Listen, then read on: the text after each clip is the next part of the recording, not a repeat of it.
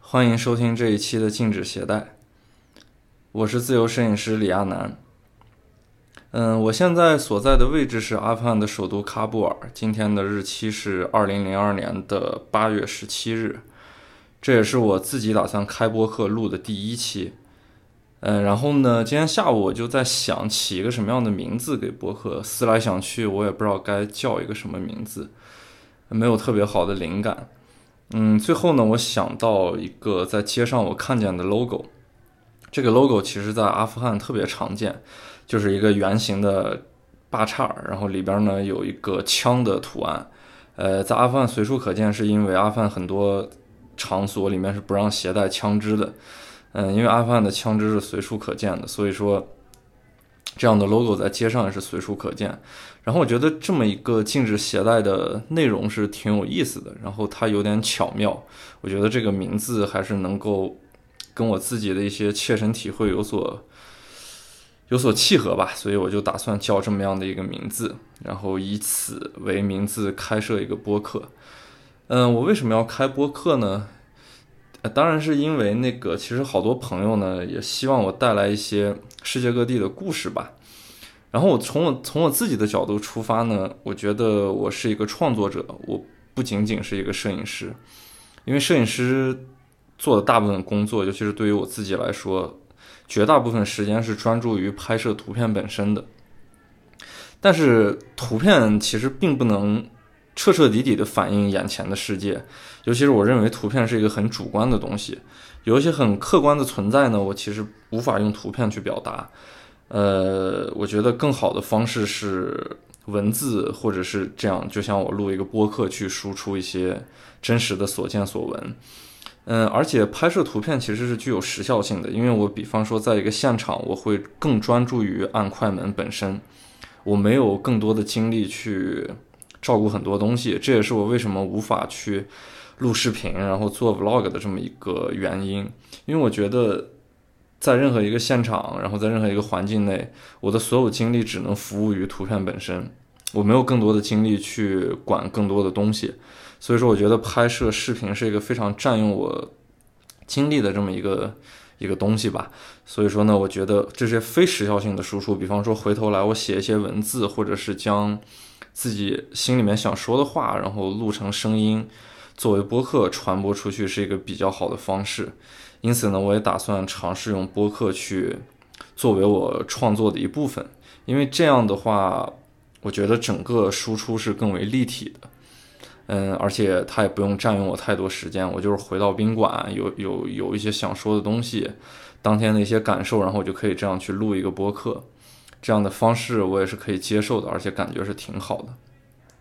我不知道声音是否嘈杂，因为在阿富汗这个房间里面隔音不是特别好，周围有一些当地人说话的吵闹声，或者小孩的玩耍声、哭闹声都有可能会进来，所以这个音质可能不是特别好，请大家见谅。嗯，然后呢，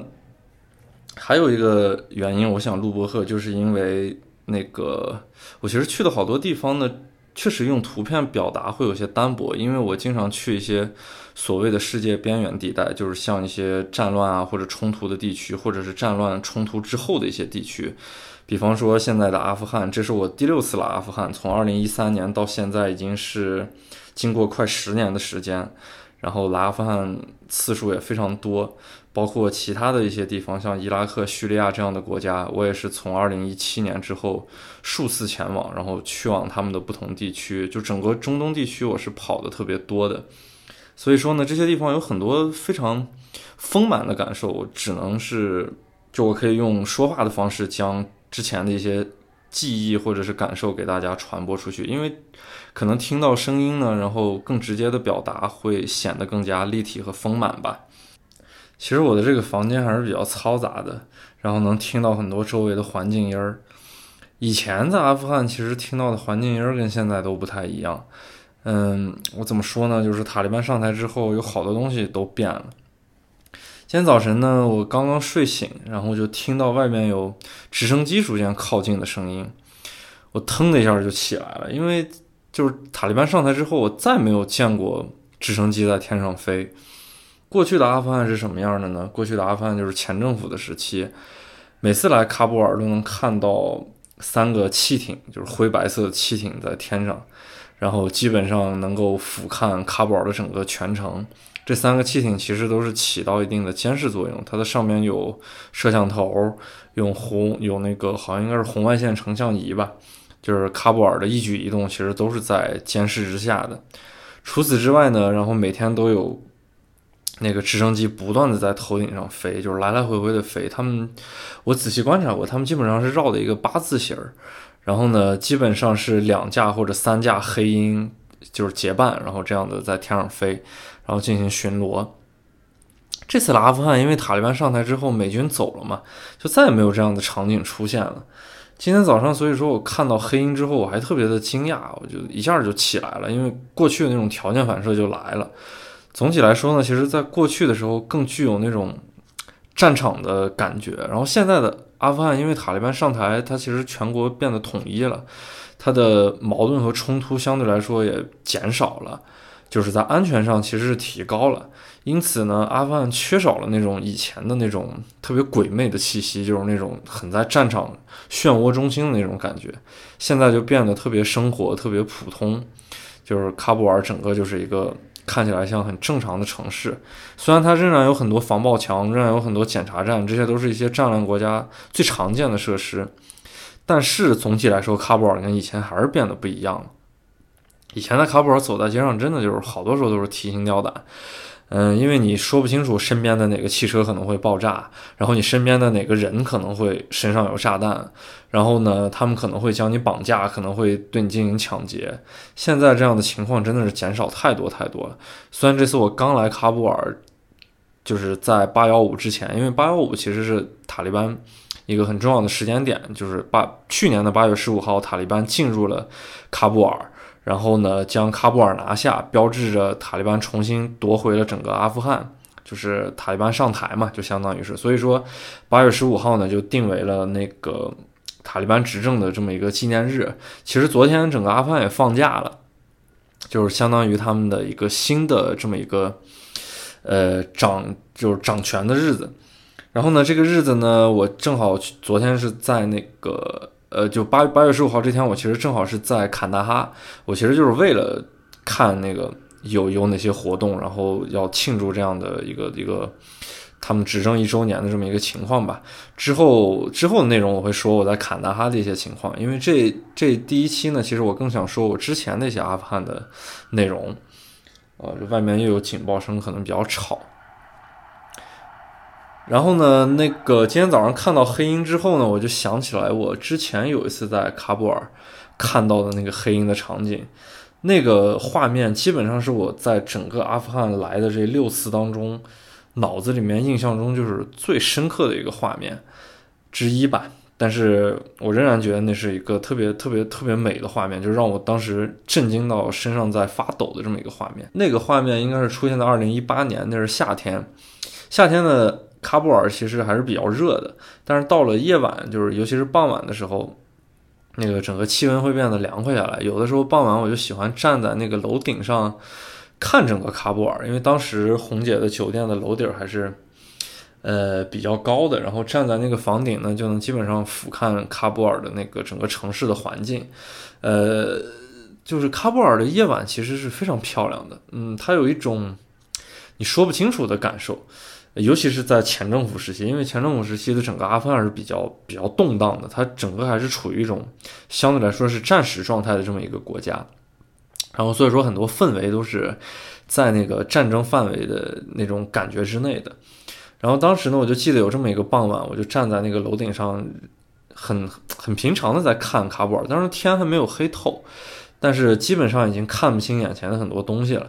然后喀布尔这么一个城市呢，其实是有很多。小的那个山丘组成的，呃，有的山丘其实也不低，它它它也还蛮高的。然后呢，沿山会建很多房子，那些房子基本上都是贫民区的房子。但是到了天黑之后呢，这些房子亮起灯光，你就会觉得喀布尔非常的立体，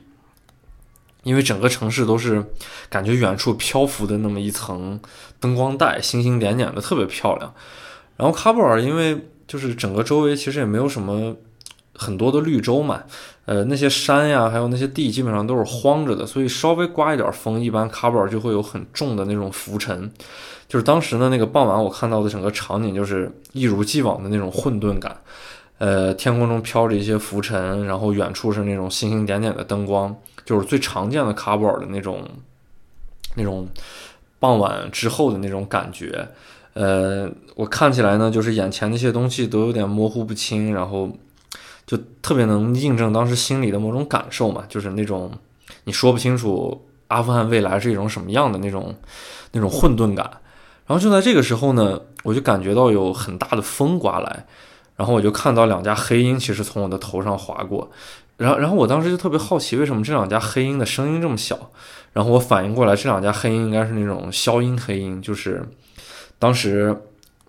猎杀本拉登的时候所使用的那种黑鹰，就是它它飞起来声音是非常小的，因为进进行了一些消音的处理。然后这两架黑鹰就特别鬼魅的从我面前飞过，然后飞到了我的远方，呃，也留下的声音非常小，因为在夜空中呢，它们不是特别明显，呃，整个整个样子就是真的是模模糊糊的两个黑影那么过去了，但是它们上面会闪的那个灯我还是看到了。然后就在这个时候，他们飞到了我正前方天空中正中间的时候呢，开始喷洒了那个一股那个那个干扰弹，哇，那干扰弹简直太好看了！就是它在我面前像烟花一样落下来，而且落得非常缓慢。就干扰弹，我不知道大家看过电影没有？就是可能有些电影中会出现干扰弹的场景，就是它特别像烟花的那个花碎，但是呢，它不是向四面八方喷洒的，它就是在天空中慢慢的那么坠落。然后整个画面就是，就是因为那个夜空中是黑色的，然后又充满一种混沌的感觉。但是这两架黑鹰飞过之后，就是打出那个干扰弹，那种光坠开始从天上慢慢降落，将那个混沌的夜晚撕破。然后我当时看到这个场景，我整个人就怔在了那边。我觉得那个画面太美了，就是我形容不出来的一种美，就让我特别激动，然后让我整个身上在。颤抖，因为当时气温可能也有点低，然后看到那个画面就简直整个人一直定在那个地方，说不出话来。就因为对阿富汗的好多思绪，然后还有好多过往的经历，就是你你会你会觉得眼前这个国家是毫无希望，它它真的就是一个世界边缘，它没有任何能让你感觉到它有什么变化的这么一个国家，然后它一直是在这种就是暂时的这么一个状态，然后你。你无法判断它的未来，但是就是这么一个画面，它又是特别就是像电影里面的画面，就是电影中拍摄战地可能才会有的画面，它就这样实打实的出现在了我的面前，而且你是非常难遇到的这么一个画面。我不知道它为什么喷出那个干扰弹，然后在这样一个很深的傍晚，然后将整个夜晚就就就那样照亮。我觉得那个那个画面在我脑中一直存在。然后我当时也没有想到会拿着相机将它捕捉，然后将它拍摄，就就整个东西就是就在我面前呈现就好了。我不知道该怎么诉说那种所有的复杂的思绪能够展现出来在那一瞬间的一种心理的感受。所以说现在录播课，我觉得反而是一个比较好的输出方式，就是我当我将我当时没有捕捉的画面，然后以及当时真实的心理感受，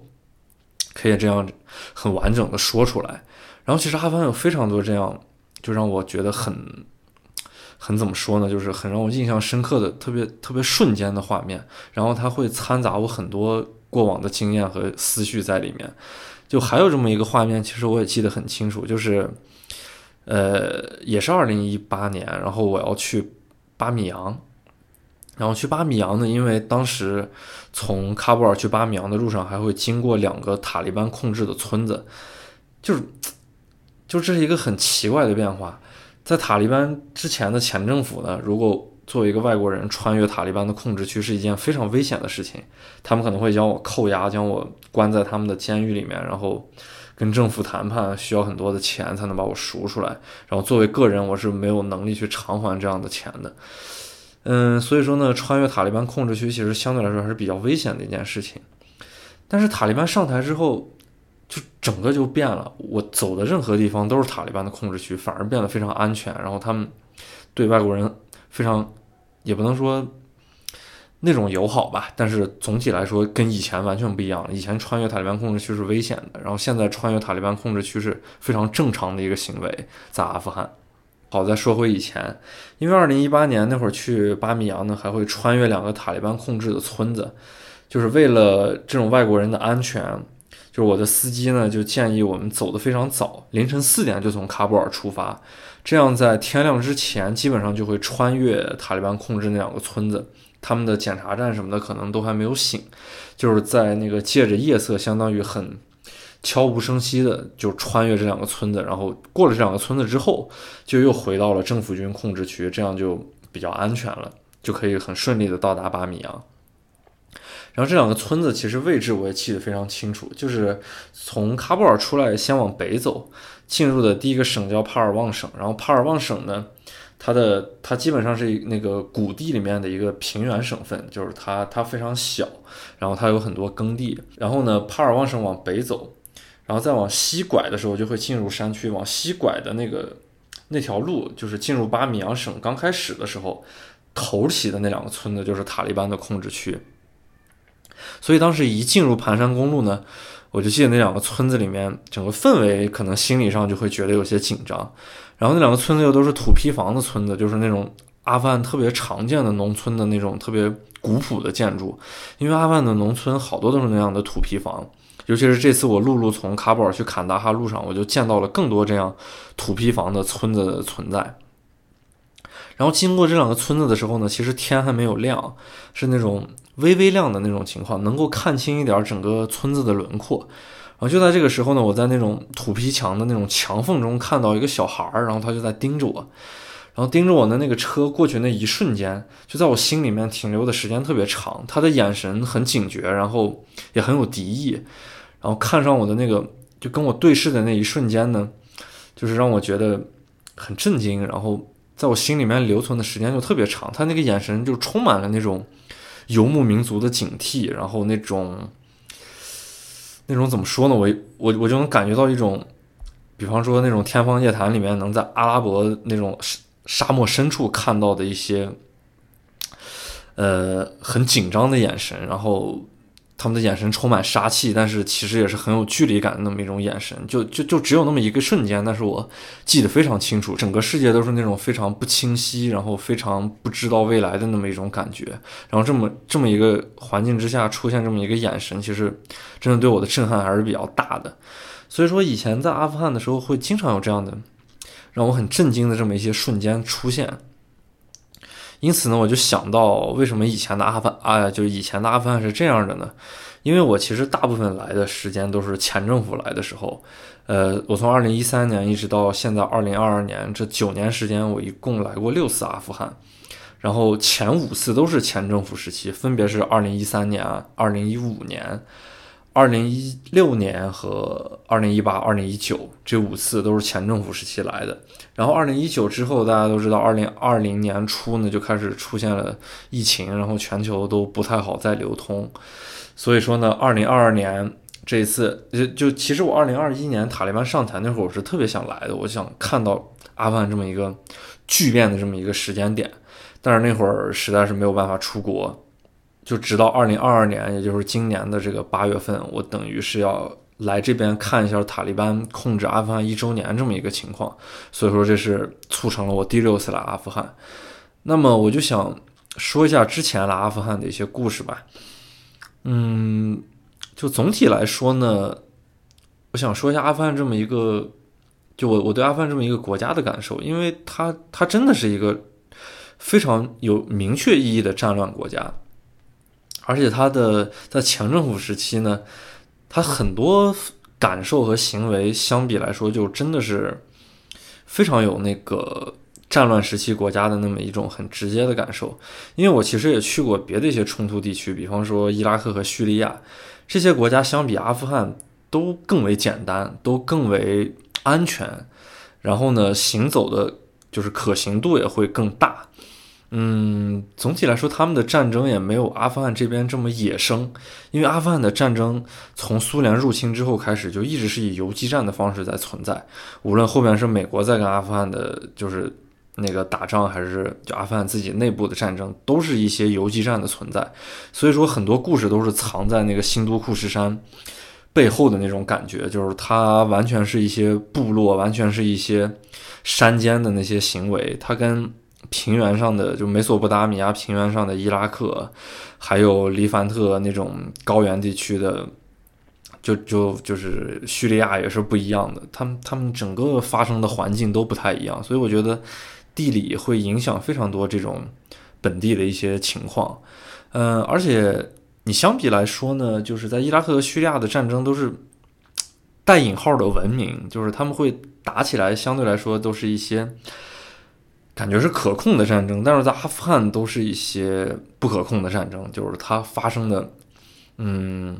非常随机，非常的不可预知。然后这也是整个在阿富汗行走时候的一种感觉，就是我对未来都是不可预知的，我不知道危险怎么什么什么什么时候会降临在我的身边，然后我什么时候会遭遇不测。就是我每次都很庆幸在阿富汗会比较幸运，当然这一切其实都是建立在经验上的，就是。我觉得，如果你来这样的地区比较多的话，你会有足够的经验，然后对周围的一切进行判断。我知道哪些区域是危险的高发，然后我知道哪些人是会让我产生就是危险的可能性。然后呢，我在跟普通人的接触中，我也会有经验判断出来，就是我如果跟他处得很深，我会不会有很多危险，或者我跟他走得很近，会不会带来一些危险？这种东西真的是需要经验，我不知道该怎么去。形容这样的事情，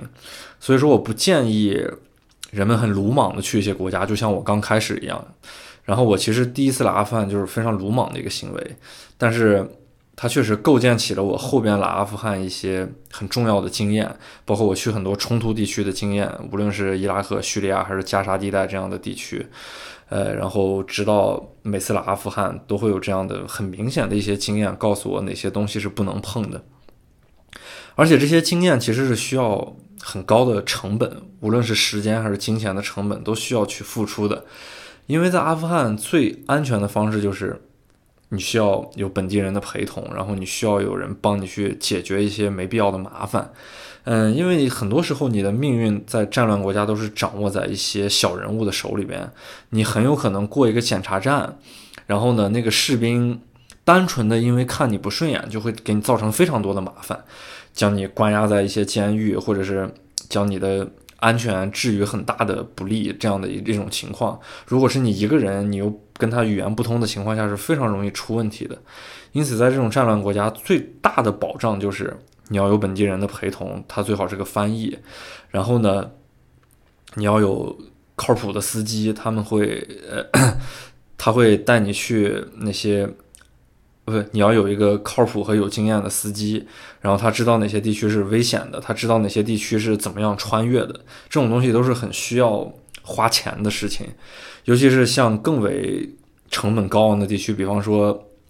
二零一九年三月份的时候去那个叙利亚北部，那个就需要很强大的 fixer，然后办到很强大的许可证，然后我才能进入库尔德武装力量的那个控制区，然后随军，然后再跟他们进行一样的行动。当然，在阿富汗是不用这样的，但是阿富汗呢，你需要做的事情就是将你的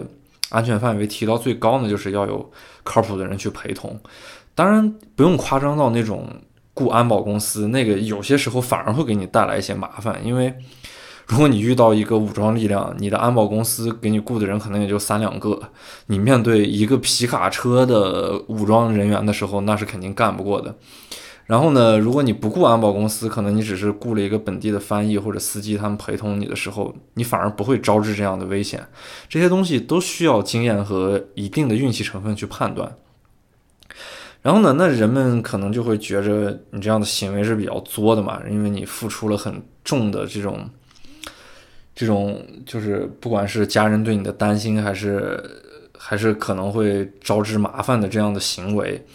那为什么还要去这些地区？其实对于我自己来说，我很简单，因为我是一个摄影师，我真的就是想拍摄这样的地区。我觉得对于我自己的，不管是创作还是过往来说，还是未来，我觉得不应该有什么限制。就是没有人应该去左右我应该做什么，不去做什么，而且我为我自己所有的行为负责，因此我觉得我可以去这样的地区，我可以去进行这样的拍摄。我崇拜的很多摄影师，他们都去过这样的地区，然后那些我的前辈，然后他们像灯塔一样在我面前存在。为什么他们可以做的事情我不能做呢？是吧？所以说，我觉得这些地区我还是可以去的。而且正因为我去的多，这样的经验越来越多，所以我觉得这种事情会更容易的进行下去，而且它会出现一定的不可替代性。嗯，这都是真的是跟很重要的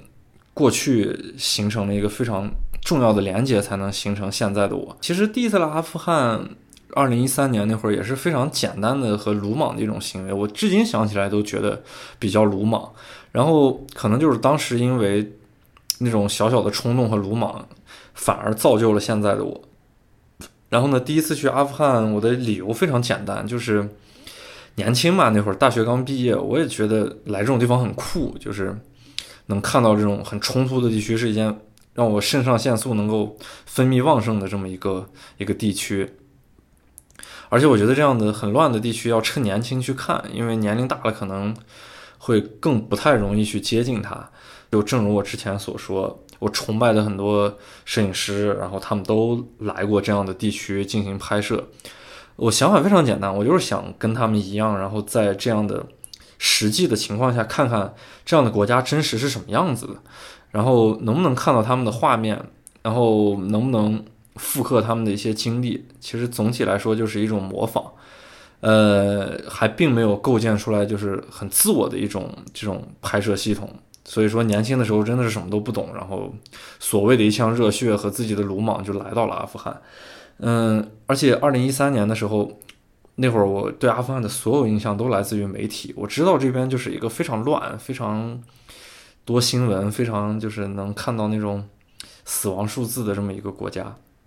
它是存活在新闻中的一个国家，我并没有对这个国家能够进行非常真实的一种出于自我的描摹。嗯，然后呢，那次来到阿富汗呢，我也确实胆子不是很大。但是刚来到阿富汗，我其实是住在了那个喀布尔的一个当地人开的酒店里面。那个酒店我印象非常清楚，是在花街，就是喀布尔的 Flower Street。然后那个街道还真是都是花店，然后有很多卖花的那些店家。当时那个酒店价格也不是很高，我记得是二十美元一一天。嗯，然后我一开始在那边住了三天，就在住的这三天过程中呢，我其实还问酒店的老板借了自行车，然后在街上瞎溜达，还骑车去了山上一个城堡，就喀布尔市中心山山那个山头有个城堡，那个城堡呢，我还差点把老板自行车丢了。后面发现是看城堡的那两个人把自行车直接就推走了，然后他们就开始往山下推。我觉得这就在我面前，基本上是把我的自行车要抢走。后边我就回去把那自行车追回来。然后后边我还有一次看伊朗的一个电影叫《小鞋子》，然后小鞋子有个镜头拍的是一个，我记得好像是那些小孩的父亲，然后从监狱出来，那个监狱的大门就是拍的这个山上这个城堡。然后那个城堡其实以前特别破旧，那个大门那个大木门就是非常的古旧。呃，这次来就二零二二年这次来阿凡，我发现那个城堡被修复了，呃，修的有点儿没有太修旧如旧，所以看起来特别新。以前那个味道就破坏掉了。嗯，其实那次在就二零一三年那次在喀布尔，我没有去很多地方，因为胆子小嘛，我我真的不太敢去很多地方。我每天走在街上都比较紧张，而且不太敢用相机拍摄，我都是拿手机进行一些偷拍。虽然街上的人呢还比较热情，他们会经常跟我打招呼，然后显得就是一副特别生活平和的那种样子。然后所有的人都挺忙碌的，不管是小贩还是出租车，然后街上每天在堵车，然后公园里边也有好多人，不管是锻炼身体还是在就是随便的散步，整个环境就是其实看上去特别生活，不像我崇拜那些摄影师所拍摄的那种特别冲突、特别特别具有符号意义的那么一些画面。嗯，所以我觉得就是阿富汗，并不是媒体中报道的，就是报道的那么残忍。所以当时我有一个很明显的感觉，就是你扎到这种现实生活中的那些新闻报道的内容会变得距离更远。有些时候我能看到一些新闻说啊，喀布尔又发生了爆炸，或者哪哪哪又发生了枪击。但是喀布尔并不是一个面积特别小的城市，它可能会离着我很远。虽然同一时间跟我发生在同一个城市，但是比方说我在喀布尔的东边儿，然后跟本地人正在聊天儿，或者说正在那个看他们打排球，但是喀布尔的西边可能发生了一场爆炸。这场爆炸虽然是发生在这个时间空间之内，但是东边的这个公园内所有的人其实是在自己的正常生活中的，他们感受不到西边的那种危险。当然可能会事后知道，然后。无论是怎么样的，但是此时此刻，即使是他的城市发生了爆炸，但是没有在那种危险环境中的人，他们都在正过着非常正常的生活。就是无论战乱是什么样的，其实最正常的生活反而是铺满整个战乱地区的，因为战争不可能是天天存在、时时存在的那种全面战争，已经不是像二战时候那么夸张的那么一个年代。嗯，现就是到了现代的战争呢，有些时候离日常的生活其实是非常远的，即使它发生在同一个空间之内，而且事情没有发生在自己头上，很多时候你是无法切身感受到那种紧张或者痛苦存在的。二零一三年那次在阿富汗，所以就构建起了我对喀布尔的这么一个比较初始的印象。但是后边呢，我跟那个酒店老板发生了一些争执。原因呢，就是一开始说到二十美元，我以为是一个房间的价格，因为那个房间是一个标间。最后老板跟我说，我得交四十美元每天。原因就是那个另一个床位的钱我也得付。我说你为什么不跟我说清楚呢？一开始，如果你说一个房间是四十美元，那我肯定不会住了呀。因为大学刚毕业那会儿，我口袋里没有什么钱的，我肯定是为了省钱为目的。所以发生了这种争执之后呢，我就一气之下就离开了那家酒店。然后离开酒店的时候，我还记得很清楚。就是下楼梯下到一楼，我就看了一眼那个特别厚的铁门，那个铁门就像一些防空洞里面所用的那种大铁门，因为它可以防一些爆炸的冲击波。所以说呢，我就离开了那个有特别厚铁门的酒店，在街上继续寻找其他的酒店。当时特别迷茫，因为特别便宜的酒店是不收我的，因为他们可能会怕一些麻烦。呃，如果一些塔利班或者恐怖分子知道了这边住的外国人，他也许会过来进行。绑架或者抢劫，所以那些酒店也不愿意看到这样的事情发生。然后特别贵的酒店，那种安保很好的酒店呢，我又住不起。而且呢，这些特别贵的酒店往往也比较容易遭到那个自杀式炸弹袭击。我就正在街头迷茫的时候呢，当时就在我面前停下来一辆越野车。然后那个门打开之后，我看到一张中国脸，我们当时都很惊讶，就是互相双方都很惊讶。然后那中国人就问我说：“你是中国人吗？”我说：“我是中国人。”然后他就说：“你在这儿干嘛呢？”我说：“我在这儿溜达和拍照。”然后他特别惊讶，我也特别惊讶，他就跟我说：“这喀布尔这多危险啊，赶紧上车。”然后我其实就是一一就是稍微有点一脸懵的这种状态，就上了那辆越野车。然后那个越野车，我我就跟那个中国人在聊天嘛。车上的人呢，其实是中国国内一个比较大的通讯公司的员工。然后他们看到我是中国人，其实其实是想帮我了。他们也是出于好心，因为看到我在街头迷茫着，然后他们就直接把我拉到了一个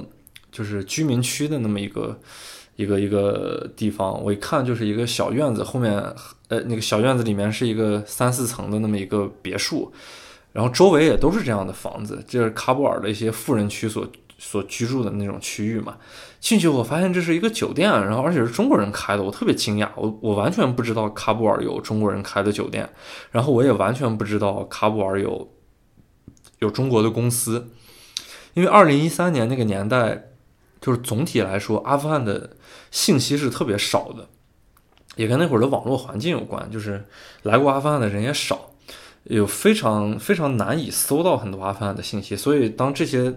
中国人的饭店和中国人的公司出现在我面前，其实我还是蛮惊讶的。然后那个饭店的老板也也是我后面变得关系特别好的朋友红姐，然后红姐呢，就是是我后面数次去阿富汗每次都会见面的老朋友，然后住我会住在她的酒店里面。嗯，第一次去红姐家住其实还蛮尴尬的，因为我口袋里确实没有多少现金了，在离开阿富汗的时候。我只把很少的现金放在一个信封里面，从门缝里面塞进去给了红姐，然后红姐就其实也觉得无所谓了，反正就她就当帮助我了。呃，然后直到二零一五年我第二次去阿富汗的时候呢，那个跟混就就是跟红姐混得很熟，然后把她的饭店其实也拍的比较火，然后这样这样我们就成为了很好的朋友，然后大家就把以前的那些事情也就说开了嘛。然后二零一五年，其实我去阿富汗的原因非常简单，就是因为二零一三年那次去阿富汗，我觉得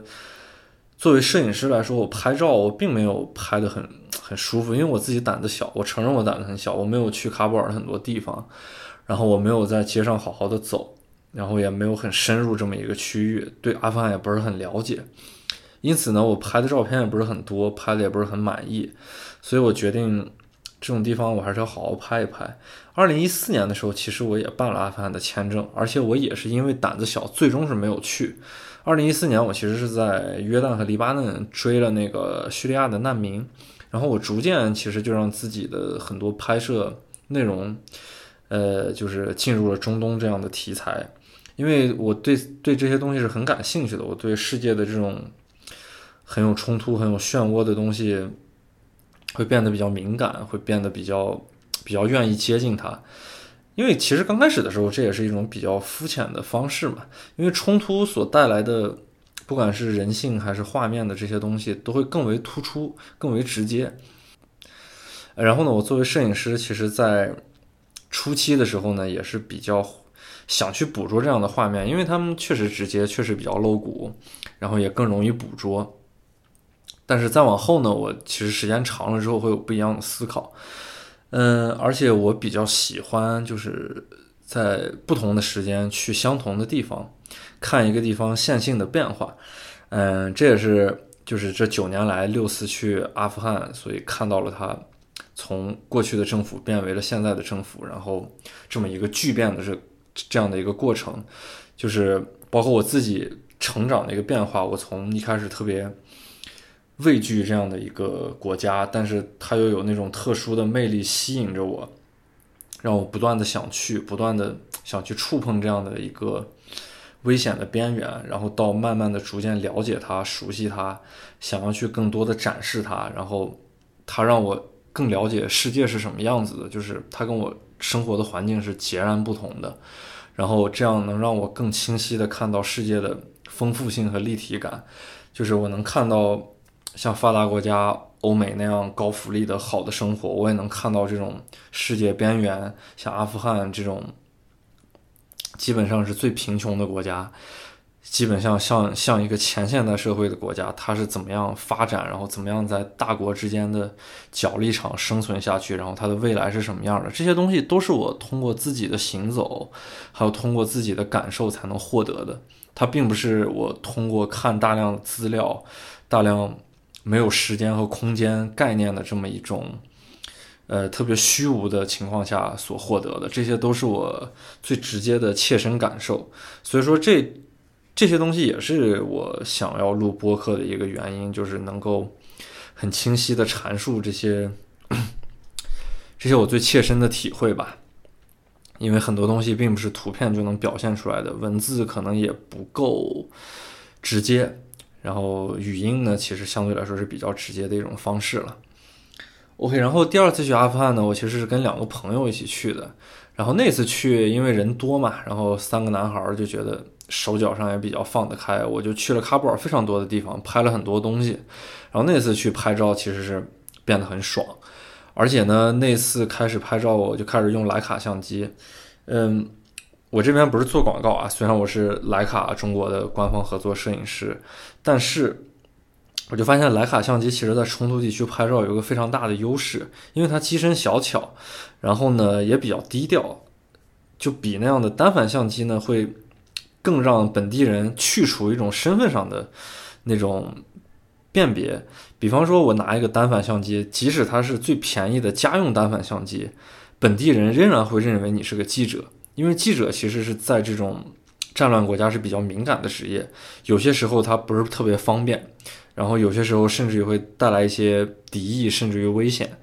但是呢，我拿拿一台徕卡，它看上去就像一台家用机，然后本地人会很自然的认为这就是一个游客，然后对他们的正常生活不会带来很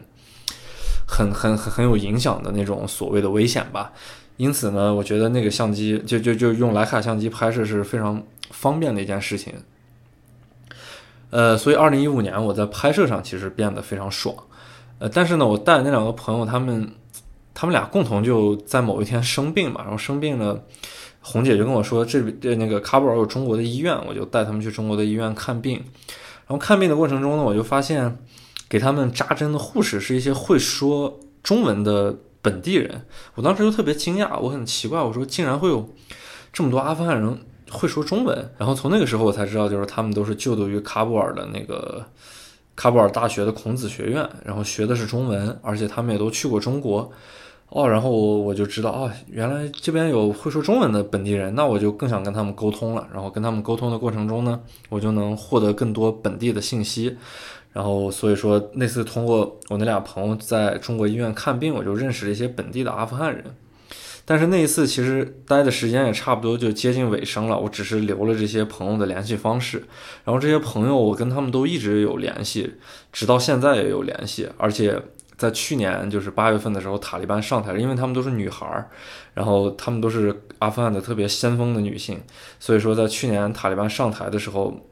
他们的各自的故事都会有就是不一样的变化。呃，然后我当时在去年还写了一些稿子，就是将这三个女孩的一些经历都写了出来。嗯，就是认识了本地人之后呢，其实也为我后面来阿富汗带来了一些帮助。而且，二零一五年和二零一三年两次来阿富汗都是在夏末秋初的这样的季节，我觉得是季节上有些单一。嗯，于是，在二零一六年的冬天，我我就又来了一趟阿富汗。我想看看冬天的阿富汗是什么样的。因为，嗯，而且呢，这次来阿富汗就是跟我认识的那些女孩呢，就是每天让他们带着我走。我其实是很细心的观察了这些阿富汗先锋女性的一些生活状态，因为她们都去过中国，然后算是接触过外面的世界，而且她们小的时候都不在阿富汗成长。她们三个女孩都是九二年出生的。因为呢，那个一九九二年的时候呢，阿富汗其实也是非常混乱的一个年代，就是好多人在苏联入侵阿富汗之后呢，其实是逃离阿富汗的。这近几十年一直是不在阿富汗生活的，所以她们三个女孩也并不在阿富汗出生。呃，一个一个女孩是出生在巴基斯坦的阿富汗难民营，然后另外两个女孩都出生在伊朗。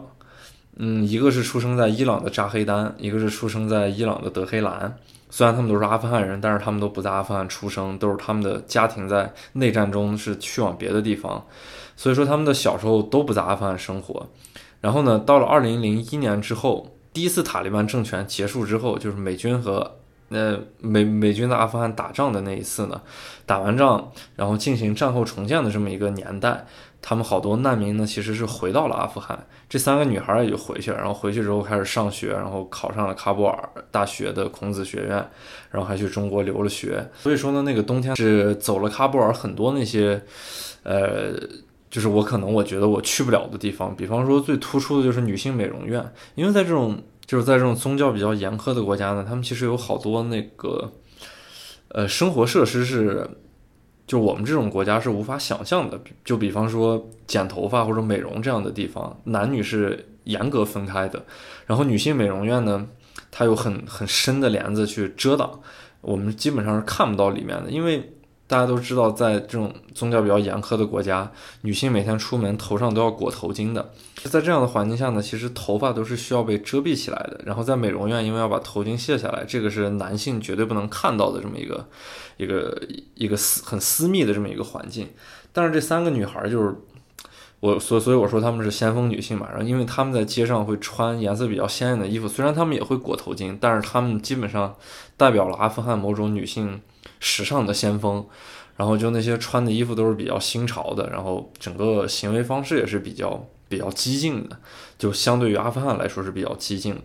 呃，于是呢，我我想拍这样的地方，他们就跟了，就跟一家那个美容院的老板去说了这件事儿，然后那个老板也同意我进去，然后我就拍摄这么一个很私密的环境。然后之后呢，包括我还去了一些清真寺，呃，那些清真寺在之前刚因为教派问题发生过恐怖袭击，然后我也进到清真寺里面去拍摄，然后我看到了一些爆炸的痕迹，然后还有那些死掉的人们的照片挂在墙上，墙上的血迹什么的，然后还有很多弹孔在墙上，这样的环境都是他们进行简单的沟通就让我进去的，就是我我觉得他们是。就不太畏惧阿富汗所谓的这种在外界媒体报道的这种很男权的社会，然后他们会非常就是非就是非常自信的去跟很多人去沟通很多事情，然后包括很自信的去商场，很自信的去一些军事设施周围，呃，或者去一些看上去很严格的地方。所以说，二零一六年那次冬天来呢，我就。在阿富汗也是，呃，在喀布尔是逛了很多地方，比方说那些山山上的贫民区呢，我也就上去了，然后还给两个姑娘拍摄了照片，我还去了他们的家里边，然后还去了像动物园、游乐园这样的，就是很多很多，就是我第一次呃第二次来阿富汗没有去过的地方。前三次去阿富汗呢。我基本上都在首都喀布尔待着，我没有去过很多别的地方，所以二零一八年和二零一九年这两次去阿富汗，我其实更想得到一些地理上的扩展。虽然说前政府时代有很多区域是塔利班控制区，就是行走起来是非常困难的，但是我还是希望得到更多在阿富汗地理上的扩展，因为我其实来了这么多次阿富汗呢，我有一种很明显的感觉，就是喀布尔是喀布尔，整喀布尔之外的阿富汗是另一个阿富汗。嗯，喀布尔并不能代表整个阿富汗的一些情况，因为喀布尔特别有自身的一种很奇特的魅力，它就是所有的国际上的，不管是联合国还是援救组织，还是商人，还有很多政府机构，它都会出现在喀布尔。喀布尔是一个鱼龙混杂的地方，它有非常多的不同身份的人在这边。所以它形成了一种特别奇特的化学作用，就是这个地方呢是信息交换的一个中心，然后是所有那个就是很地下的勾当的一种感觉的存在的这么一个场合。但是其他的除此之外的阿富喀布尔的其他地方呢，那个是真正的阿富汗，就是看上去特别像前现代社会的阿富汗，特别贫穷，特别落后，但是又特别古朴。就是我有时候觉得阿富汗拍一张照片。可能在四十年前、五十年前，跟现在拍的照片是没有任何差别的。它人们的服装、人们的那个居住环境，就整个环境是没有任何变化的。它是它是有强烈的时间停滞感的这么一个国家，就是一直存在于就飞速发展和变化的这么一个世界之内的。所以阿富汗本身就是一个很特殊的存在，然后喀布尔又是阿富汗之中非常特殊的存在。因此呢，我就想离开喀布尔，多看一看其他地方是什么样的。所以呢，这经过就这两年的行走，我大概一共去了巴米扬，然后潘杰希尔，还有赫拉特这些这些省份。我一直特别想去坎大哈，但是就很很特殊的一些原因，我最终都没有去到坎大哈。直到这次来，也就是昨天，我其实是刚从坎大哈回来。我我我我们陆路的去往坎大哈之后的那个。播客内容我会详细说，就是在坎大哈的这一路是什么样的，从喀布尔去坎大哈的陆路这一路基本上是什么样的一个感觉。嗯，那我再说回来之前的，所以在二零一八和二零一九去这些地方呢，就是得到了一些地理上的探索。因为阿富汗呢其实是三个文化圈儿，就是东边的喀布尔、南边的坎大哈和西边的赫拉特。然后由于之前呢，我一直没有去坎大哈，但是西边的赫拉特我去了，所以相相对来说，我就是把喀布尔和赫拉特这两大文化圈基本上看了。其实赫拉特就特别波斯了，就是你一去了以后，整个感受就是觉得这儿跟伊朗特别像，就基本上就是伊朗的一个城市的感觉。而且伊朗呢，它它有这样的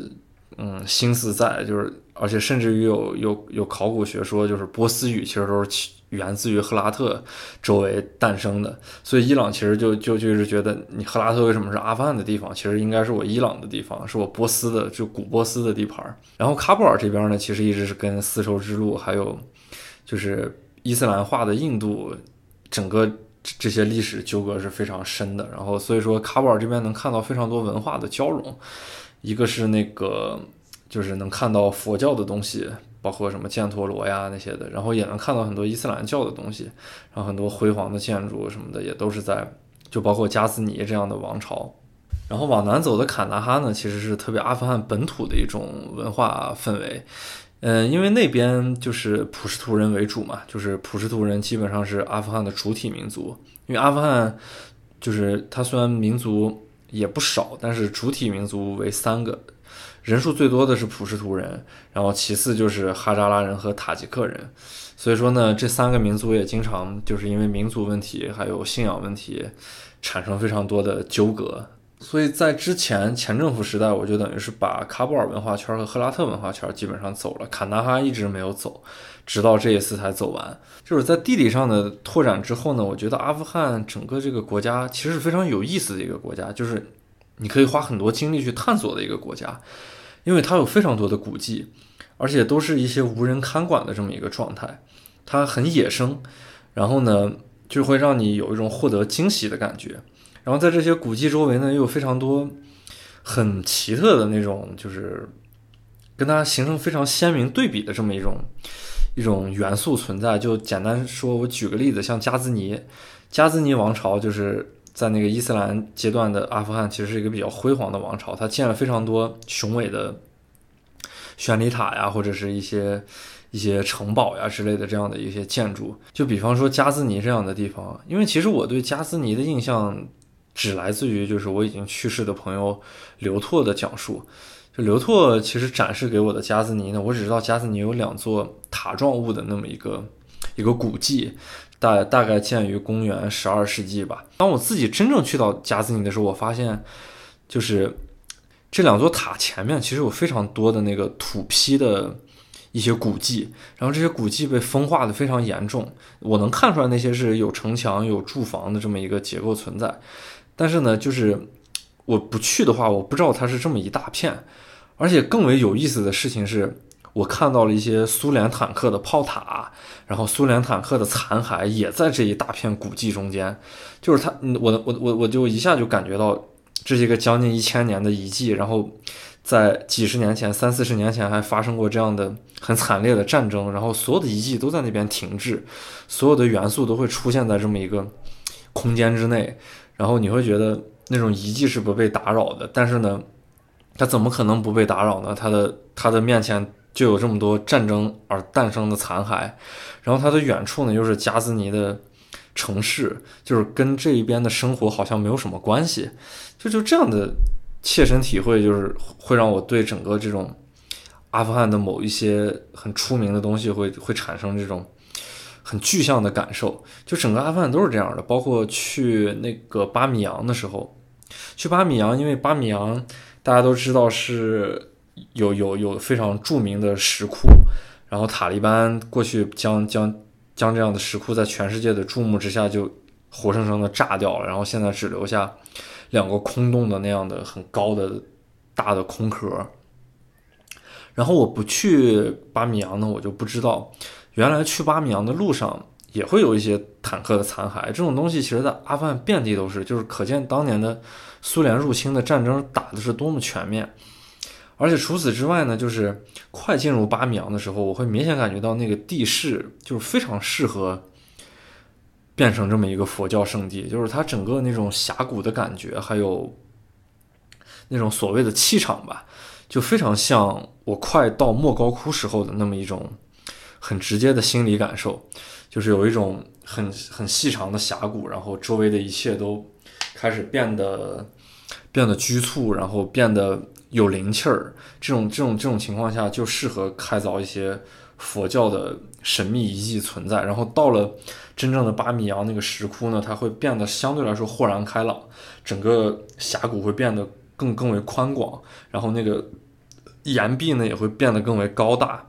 这个时候开凿一个一些巨大的佛像是非常适合的，而且巴米扬的那个石窟面前是一个绿洲，也适合在在新都库什深处这种做一个，就新都库什山脉深处做一个很完美的驿站，然后很完美的这种信息交换中心，所以说是会有这么辉煌的佛教遗迹出现。而且快进入巴米扬的时候，其实就有很多那种。野的石窟出现在周围的环境内，我我一直以为就是这个石窟群只在，呃，就是巴米扬市区能看到那个被炸毁的大佛的那一片面前出现，但其实快进入巴米扬的时候，那个山谷整个就会出现非常多的石窟，所以说，如果在那个没有破坏的情况下，可能这是一个非常辉煌的一个石窟的峡谷。但是现在就是只剩下光秃秃的那个石窟洞，里面的所有的东西都没有了。它它它可能会经过长时间的这么一个时间的洗礼，就是风化，或者是当地人就拿来直接当仓库，甚至于生活的环境去用了。所以说这些石窟也就变得没有什么意义，只是一个很空的洞。但是它们存在于那个山谷之间，还是能让我感受到这种很明显的这种怎么说呢？就是这种。这种佛教遗迹的存在吧，呃，而且巴米扬的石窟对面有有有一片土豆田，然后土豆田里面还有一个苏联废弃的坦克，那个坦克还被伊朗的艺术家画成了那种粉色，上面画了白色的点儿。就在这种环境内，再出现这么一个很有那种战争符号的这种这种这种物体存在，然后你就会感觉那个空间感和时间感会会更大，你的你的眼前不仅仅是一个。辉煌的佛教佛教遗迹，然后被炸毁的佛教遗迹，我觉得我不得不承认一个事实，就是巴米扬绝对是因为塔利班炸大佛这件事情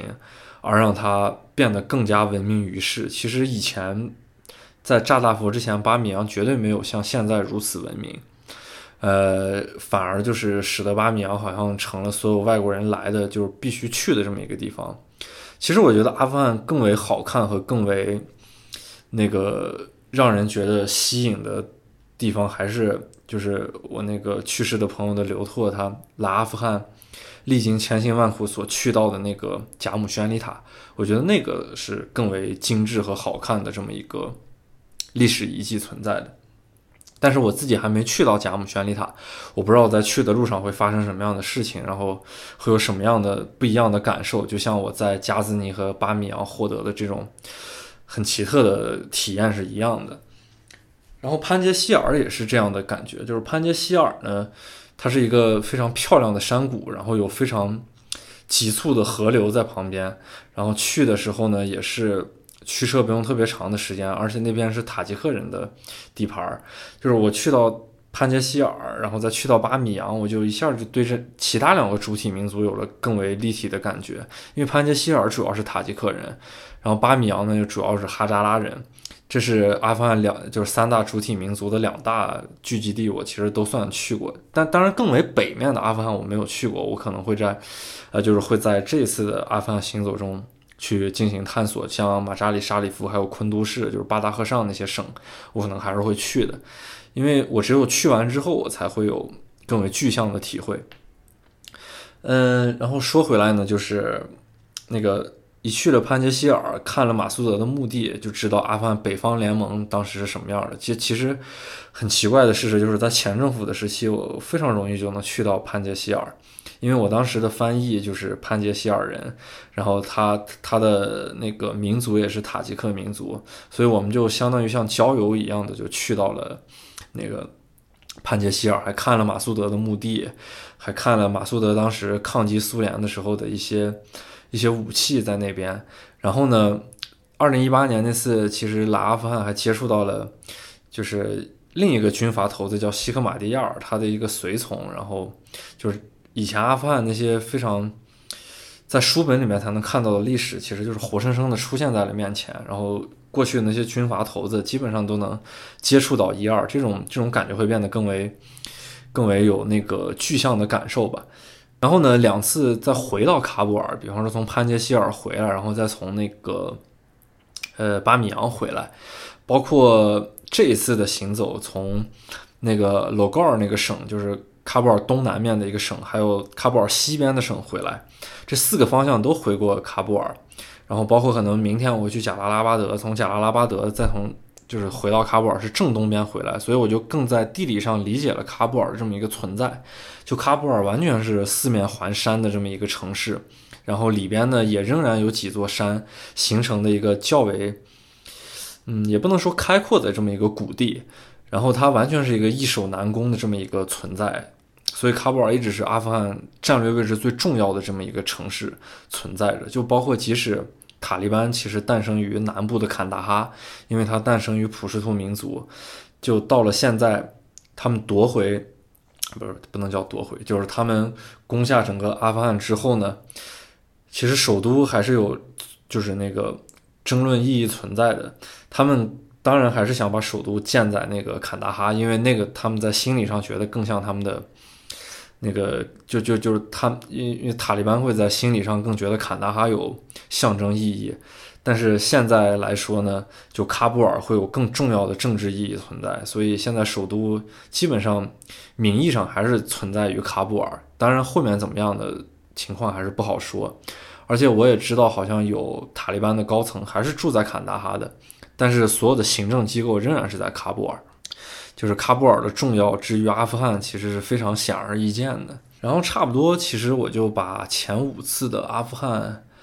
嗯，说了个大概，然后呢，也促使我这次第六次来阿富汗，就是想看看这个政府完全变化之后是什么样的。我目前已经在阿富汗待了十多天，然后之后的内容我可能会更多的说第六次在阿富汗，就是这一次的更明显的很多的切身体会，然后带来一些更为真实的阿富汗的现状。哎，其实我发现自己录播课还是挺难的，就是我在自说自话的这么一个过程中，好多。脑子里面，呃，有过的真实感受，或者是有过的一些切实的内容，还是没有办法表达出来的。那我希望大家也多多见谅。我希望在以后的节目中呢，我能更为顺手的去把我心里面憋着的这些东西，更为自然的说出来吧。因为毕竟第一次录，可能也比较没有经验，也比较紧张，所以请大家见谅。好，谢谢大家。然后呢，我最后。放一个阿富汗本地的音乐吧，我可能这是我的一种方式。我以后走到就是走到哪儿，都会放一些本地的音乐作为一期节目的结束。